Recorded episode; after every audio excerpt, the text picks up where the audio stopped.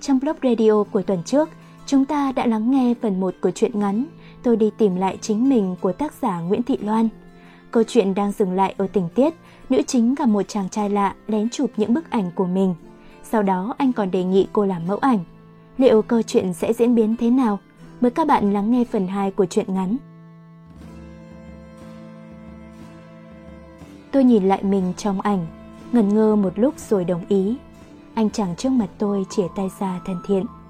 Tôi là Duy, nhiếp ảnh gia tự do, 24 tuổi, rất vui được quen biết cô. Tôi nhìn bàn tay to rộng đang chìa ra trước mặt, ngần ngừ một chút, giờ cũng đặt tay mình vào đó. Giữa trời đông mà tay cậu ấm lạ lùng. Tôi là Quyên, 26 tuổi, đang thất nghiệp, cũng rất vui được làm quen với cậu. Trông cô trẻ thế mà đã 26 tuổi rồi à? Phải, nên đừng có gọi tôi là cô, gọi chị đi. Tôi cười đáp lại. và lúc ấy, Gieo Dữ đi tới bên cạnh tôi, thấy Duy cậu ngừng ngác. Bạn chị à? Ừ, bạn mới quen, anh ấy tên Duy. Còn đây là Gieo Dữ, hướng dẫn viên tình nguyện của tôi ngày hôm nay. Duy chìa tay ra bắt với Gieo Dữ, còn nháy mắt cười. Cho anh mượn chị ấy ngày hôm nay nhé. Gieo Dữ hơi ngần ngừ, đọc được sự do dự và lo lắng trong mắt cậu. Duy bật cười. Cậu đưa tay vào trong ba lô, lấy ra chứng minh thư đưa cho Gieo Dữ. Đây là chứng minh thư của anh, em giữ lấy. Còn nữa, đây là ảnh chân dung của anh, đằng sau có ghi số điện thoại. Nếu chiều nay anh không đưa chị em về, em cứ việc báo công an, nhé. Xèo dử nhận lấy, nhưng vẫn lo lắng nhìn tôi. Tự nhiên tôi thấy cảm động quá. Mới quen biết chưa lâu mà thằng bé quan tâm đến tôi thật sự. Tôi bất giác xoa đầu nó. Không sao đâu, em yên tâm đi. Chị biết võ đấy. Anh ta dám làm gì thì chỉ có nước đi bệnh viện thôi. Xèo dư khẽ gật đầu, nhưng vẫn không quên dặn lại. Có gì thì gọi điện cho em nhé. Tôi bật cười, nhìn thằng bé vừa đi vừa ngoái đầu lại trong chừng. Duy đứng cạnh tôi chép miệng. Trong tôi không đáng tin đến thế cơ à? Trên mặt cậu có viết chữ đáng tin sao? Tôi trầm trọng. Tiếc là đảng và nhà nước không tổ chức thi lấy bằng người tốt. Nếu không tôi đã in rồi đeo luôn trên cổ để chứng minh rồi. Duy nhăn mặt, rồi đột ngột hỏi tôi bằng giọng nghiêm túc. Nói vậy, chị cũng không tin tôi sao? Dù sao, Dẻo dừa cũng đã cầm chứng minh thư và ảnh của cậu rồi, tôi nghĩ có thể yên tâm được. Hơn nữa, tôi cũng chụp ảnh cậu gửi cho bạn tôi rồi. Nếu tôi không về, chắc ngày mai cậu sẽ nổi tiếng trên khắp các trang mạng. Duy giơ hai tay ra giấu đầu hàng, rồi bảo tôi. Đúng là làm người tốt không dễ. Không, làm người tốt rất dễ, nhưng để người ta tin mình là người tốt mới khó. Tôi phản bác. Duy bật cười, rồi giơ ngón tay cái lên. Cậu bảo tôi, vậy giờ đi chụp ảnh nhé chị cũng phải cho tôi cơ hội chứng minh mình là người tốt chứ. Thế là tôi đi theo Duy, rất tự nhiên, không một chút băn khoăn do dự. Tôi cũng không cần tạo dáng, cứ thế đứng thả mình một cách hồn nhiên nhất trên mảnh đất Tây Bắc xa xôi. Lâu lắm rồi, tôi mới thấy mình tự do đến thế. Đứng giữa đất trời bao la, khoảng hết mọi gánh lo đi đều hồn nhiên như con trẻ. Tôi và Duy không chỉ dừng chân ở tu viện cổ, cậu chở tôi đi trên chiếc xe máy cậu thuê ở trung tâm thị trấn, len lỏi men theo những cung đường ngoằn ngoèo khắp tà phìn. Dừng chân lại bất cứ nơi đâu cậu thích, chụp bất cứ nơi nào chúng tôi thấy đẹp. Chơi chán, đến chiều tối, Duy chở tôi về đầu bản. Lúc chia tay cậu hỏi tôi, Hôm nay tôi rất vui, ngày mai chị còn muốn đi tiếp không? Tôi sẽ chở chị đi các bản khác, cũng đẹp lắm. Tôi ngẫm nghĩ một lúc rồi đồng ý. Duy vẫy tay chào tôi, rồi nổ máy phóng đi. Tôi lặng lẽ nhìn chiếc xe lắc lư, Sóc này xa dần trong bóng chiều chạng vạng một lúc, rồi mới chậm chậm thả bước về. Đến nhà, bầu không khí im ắng kỳ quái cùng gương mặt đỏ lừ của xẻo xính. Đôi mắt ngân ngấn nước của A Mẩy làm tôi ngơ ngác. Bên trong buồng, tôi liếc thấy một cô gái trẻ măng đang ngồi bên giường tấm thức khóc. Thấy tôi, A Mẩy lau vội nước mắt, đứng dậy nói. Cô đã về, để tôi đi nấu cơm. Ali, đi xuống bếp với mẹ. Gương mặt xéo xính cũng giãn ra, không còn co có như trước nữa. Anh cười gượng hỏi tôi Hôm nay cô đi chơi có vui không? Vui lắm ạ Tôi đáp Rồi ngừng một lúc mới e rẻ hỏi Con gái anh về à? Xéo xính khẽ gật đầu Rồi kín đáo thở dài Tôi không biết nói gì thêm Đành đổi chủ đề Xéo dữ đâu anh? Nó có bạn từ thị trấn về Hai đứa đi chơi rồi Chắc không về ăn cơm đâu Tôi không hỏi nữa vì gương mặt xẻo xính vẫn còn hẳn lên những nỗi lo âu, buồn bực Buổi tối, cả nhà ngồi quay quần cạnh bếp lửa, nhưng chẳng ai nói với nhau lấy một lời. Tối vùng cao mù sương, lạnh lắm, nên cả nhà đi ngủ sớm. Tôi nằm trên giường trằn trọc mãi, chợt màn hình điện thoại sáng lên là tin nhắn từ Duy. Chị ngủ chưa? Nói chuyện một lát nhé. Hôm nay đi nhiều nhưng lại chưa hỏi được nhiều về chị. Tôi bật cười, ngón tay cũng lướt trên màn hình điện thoại. Tôi nằm nghe Duy kể về những vùng đất cậu đã đi qua, những con đường cậu đã đến, và rằng cậu cũng từng làm việc trong một công ty lớn, ngồi 8 tiếng đồng hồ trong căn phòng điều hòa mát lạnh, nhìn chăm chăm vào màn hình máy tính, cũng từng sấp mặt chạy cho kịp deadline. Đến một ngày, Duy nhìn qua cửa sổ, thấy bên ngoài nắng rất vàng và trời rất xanh, thế là cậu bỏ lại tất cả sau lưng, vác ba lô lên và đi. Duy nói, cậu làm việc cho các tòa báo, vừa đi vừa chụp lại những khoảnh khắc có thể khiến người ta phải say lòng chỉ trong một ánh mắt.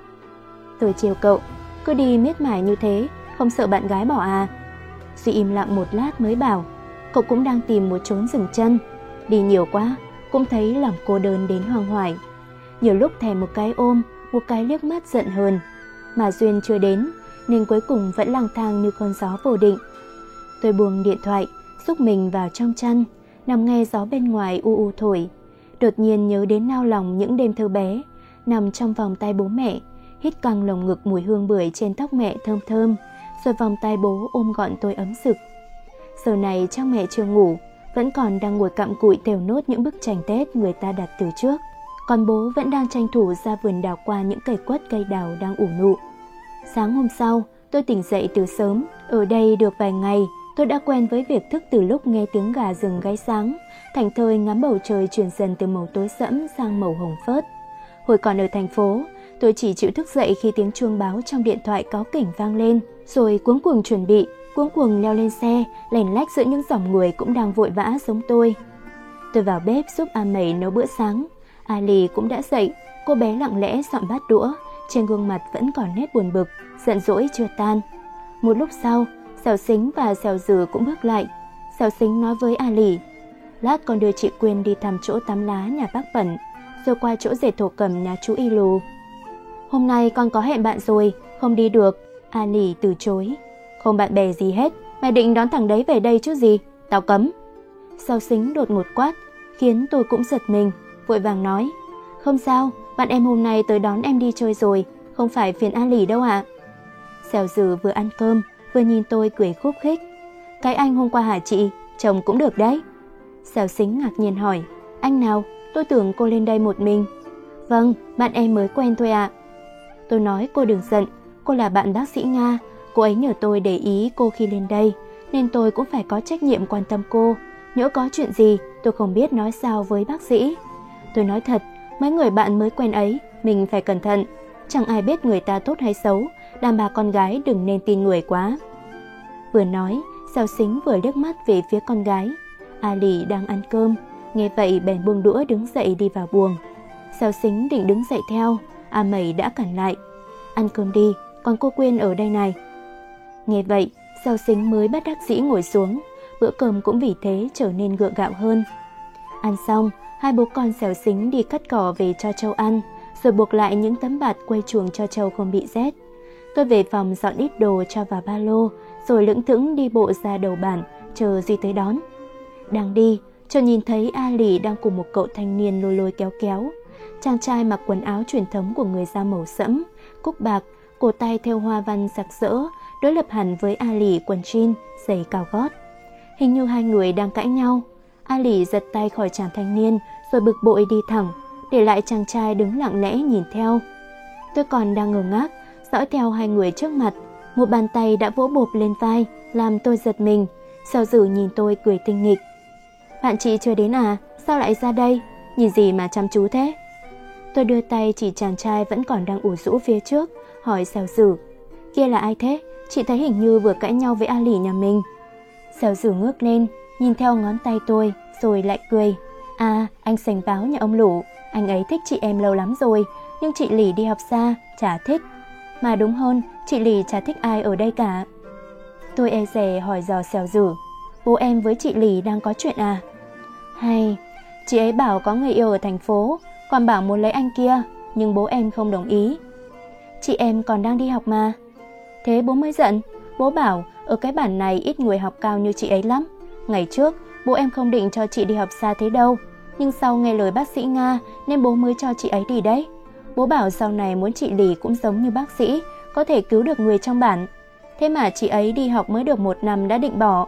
Mẹ em cũng không đồng ý, nhưng không gay gắt như bố. Em thì sao? Em thì thế nào cũng được, miễn là chị ấy vui. À, hôm qua chị ấy cho em cái điện thoại mới, có cả Facebook nữa.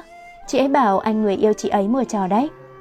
Nói rồi, Sèo rủ hào hứng lôi từ trong túi chiếc iPhone 6 ra khoe với tôi, còn cho tôi xem ảnh Ali chụp với người yêu trong máy. Trong ảnh là một anh chàng tóc xoăn phẩy lai đang ghé môi vào má Ali. Sao rủ chép miệng nói tiếp. Anh báo với chị Ali ngày trước chơi thân với nhau lắm, nhưng từ hồi chị Lì đi học, chị ý chẳng chơi với anh ấy nữa. Bố anh ấy dục lấy vợ mấy lần rồi, anh ấy toàn lắc đầu. Có lần còn cãi nhau với bác lũ nữa. Cuối cùng bác ấy phải chịu thua đấy. Tôi thở dài, nghe nỗi buồn không tên đang mơn man trong lồng ngực. Giảo dử lại vỗ vai tôi. Thôi em về trước đây, tí nữa bạn em đón xuống thị trấn. Tôi gật đầu, nhìn cậu dào bước dài trên đường, bụi hơi vẩn lên sau những bước chân. Chợt tiếng còi xe bim bim khiến tôi giật mình. Tôi ngước lên, thấy Duy ngồi trên xe cười thật tươi. Sao thế? Chờ tôi tới ngơ ngẩn à? Tôi lắc đầu, leo lên ngồi sau Duy trầm chọc. Có ai nói cậu bị bệnh tự luyến ở giai đoạn cuối chưa? Đây không phải là tự luyến, mà gọi là tự tin. Tôi tự tin vào sự hấp dẫn của bản thân. Đúng đúng, sự hấp dẫn tiềm ẩn, ẩn sâu quá, nên tới giờ chưa có cô gái nào khám phá nổi. Chị đúng là có cái tài năng làm tổn thương những tâm hồn mỏng manh đấy. Duy bất mãn, còn tôi thì bật cười. Nhưng chỉ một giây sau, bỗng thấy lòng như có giảm đâm. Là tôi bị tổn thương đấy chứ.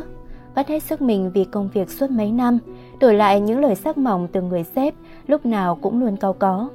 Yêu một người đến mất cả tự tin, dành những năm tháng đẹp nhất của thời con gái, đổi lại những vô tâm, cằn nhằn, trách móc. Bỗng nhiên thấy có lỗi với bản thân mình biết bao nhiêu. Tôi vòng tay, tự ôm lấy mình thay cho lời xin lỗi. Duy cảm giác tôi con người lại, bèn quan tâm. Chị lạnh à, chờ chút, tôi sẽ vào chợ mua cho chị thêm cái áo khoác nhé. Tôi lắc đầu bảo không cần. Duy không hỏi nữa, im lặng chờ tôi lên thị trấn. Tới chân núi Hàm Rồng, hai đứa chúng tôi đi mua vé, rồi bắt đầu leo lên núi. Đi qua vườn lan, vườn đào, rồi treo một mạch tới sân mây cổng trời, chúng tôi đã có cơ man nào là ảnh. Tôi đứng tựa vào hàng rào sắt, phóng tầm nhìn xuống bên dưới. Mây trắng bay bảng lẳng, con Sapa ẩn hiện bên dưới khiến tôi thư thái. Tôi thở dài, tiếc cho mình không đến sớm hơn. Duy nghe tiếng bước lại gần hỏi. Chị hình như đang có tâm sự à? Tôi lắc đầu, tâm sự gì đâu, chỉ là nuối tiếc bản thân mình đã để lãng phí một khoảng thời gian không hề ngắn cho những việc không hề xứng đáng. Ai cũng thấy cả thôi, chị đừng nghĩ nhiều làm gì, quan trọng là nhận ra được và bù đắp bằng quãng thời gian phía sau. Chứ hối tiếc hơn cả là biết mình đã sai mà còn tiếp tục lún sâu vào. Tôi im lặng, suy thấy vậy bèn vỗ vai tôi. Vẫn còn ấm ức hả? Muốn giả không? Nói rồi, trước con mắt ngạc nhiên của tôi, suy lấy tay bắt loa hết thật to. Dung, chị đúng là bà già khó nết không ai chịu nổi. Tôi ngơ ngác hỏi, Dung là ai vậy? Chị gái tôi, Duy nhún vai, suốt ngày cằn nhằn bảo tôi lông bông, lúc nào cũng chỉ rình rập mai mối bắt tôi lấy vợ. Tối nào đi làm về cũng phải dễ vào phòng tôi đến chục lần, dọn cái nọ, chế cái kia, phiền chết lên được. Tôi bật cười, Duy thấy vậy bèn hỏi tôi, chị muốn thử không, giả stress hiệu quả phết đấy. Tôi gật đầu, hít căng lồng ngực bầu không khí trong lành trên núi, đột ngột hét to. Minh, anh là đồ khó ưa, lúc nào cũng chỉ biết phàn nàn, la mắng người khác. Chúc anh một ngày không xa sớm bị nghiệp quật. Duy chờ tôi hết xong, thở lấy hơi mới tủm tìm hỏi. Minh là ai thế? Sếp tôi. Bị đì dữ lắm hả? Nên mới ôm một bụng ấm ức lên tận đây xả. Tôi gật đầu, lại hét tiếp. Khanh, anh là đồ khó hiểu, thần kinh nhất thiên hạ. Lại sếp nữa hả? Không, bạn trai tôi. Duy hơi ngừng lại, rồi lắc đầu bảo tôi. Số chị thật là thảm. Phải, thật thảm. Tôi thừa nhận. Nhưng thảm nhất là tôi lại cam chịu suốt bao năm liền. Thế giờ không cam chịu nữa à? Ừ, khôn lên rồi. Tôi cười đáp. Đi hết ngọn núi, Duy dẫn tôi đi ăn. Hai chúng tôi xả vào quán ăn ven đường, mỗi đứa tay cầm xiên thịt nướng, vừa ăn vừa hít hà. Mùi thịt nướng thơm lừng, thơm cả vị cơm lam dẻo ngọt, làm tôi ăn không biết điểm dừng. Duy vừa ăn vừa trêu tôi. Nhìn chị như bị bỏ đó suốt mấy chục năm rồi ý. Nói rồi, cậu rút trong túi ra chiếc khăn tay, chùi nhẹ bên mép tôi. Tôi sững sờ. Hành động nhỏ nhặt này của cậu khiến tôi nhớ lại năm trước, Khanh đưa tôi về ăn cơm với mẹ của anh. Tôi đã giữ ý nhiều lắm, nhưng tối hôm sau, anh bảo mẹ anh chê tôi ăn uống kém duyên. Thì ra trong lúc tôi không để ý, có một hạt cơm dính bên mép. Tôi lúc ấy không biết nói gì, chỉ cúi gầm mặt vì xấu hổ. Khanh cũng không an ủi tôi, còn giảng giải thêm một tràng những nguyên tắc của mẹ. Nếu lúc ấy anh để ý tới tôi một chút, có lẽ sẽ nhẹ nhàng nhặt giúp tôi hạt cơm ra. Tôi chùa chát, càng nghĩ càng thấy mình sao thật ngốc. Từ lúc nào đã phải sống theo cái nhìn của người khác. Duy thấy tôi bần thần, lại nói Tôi làm chị ngại à, không sao đâu, cứ thoải mái ăn đi, tôi thích thấy chị tự nhiên hơn. Tôi bật cười, cô không thèm nhớ lại chuyện cũ nữa, thoải mái cắn xé sầu thịt.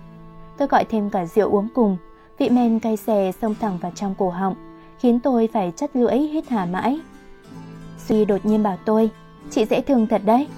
Giờ cậu mới nhận ra à, muộn quá.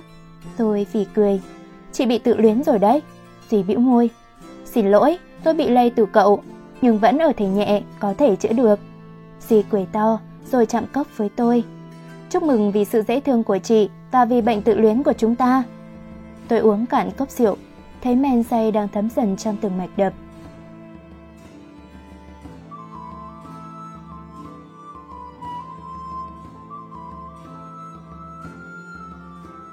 Bạn vừa lắng nghe phần 2 của truyện ngắn Tôi đi tìm lại chính mình của tác giả Nguyễn Thị Loan. Có vẻ sau chuyến đi trốn cùng nhau thì Quyên và Duy đã trở nên thân thiết hơn. Có lẽ sự trẻ trung của Duy đã giúp Quyên tìm lại đoạn thanh xuân mà cô từng lãng phí trong một công việc đầy áp lực và người bạn trai thích áp đặt. Liệu giữa họ sẽ có chuyện gì xảy ra? Mời các bạn đón nghe phần tiếp theo của câu chuyện trong chương trình tuần sau, được phát trên website và kênh youtube Blog Radio. Chương trình được thực hiện bởi Hàng Nga, thiết kế Hương Giang và được thể hiện qua giọng đọc của Bạch Dương. Cảm ơn bạn đã quan tâm theo dõi. Nếu yêu thích Blog Radio, các bạn đừng quên nhấn like, share cũng như để lại bình luận cảm nhận của mình nhé. Mời bạn gửi những sáng tác tâm sự của mình đến chương trình bằng cách truy cập vào website blogradio.vn, đăng nhập và gửi bài hoặc gửi tới địa chỉ email blogradio.vnplus.vn. Các chương trình sẽ được cập nhật và phát tại chuyên trang cũng như kênh youtube Blog Radio. Đừng quên nhấn đăng ký và nhận thông báo để không bỏ lỡ những video mới nhất nhé. Blog Radio phát thanh xúc cảm của bạn.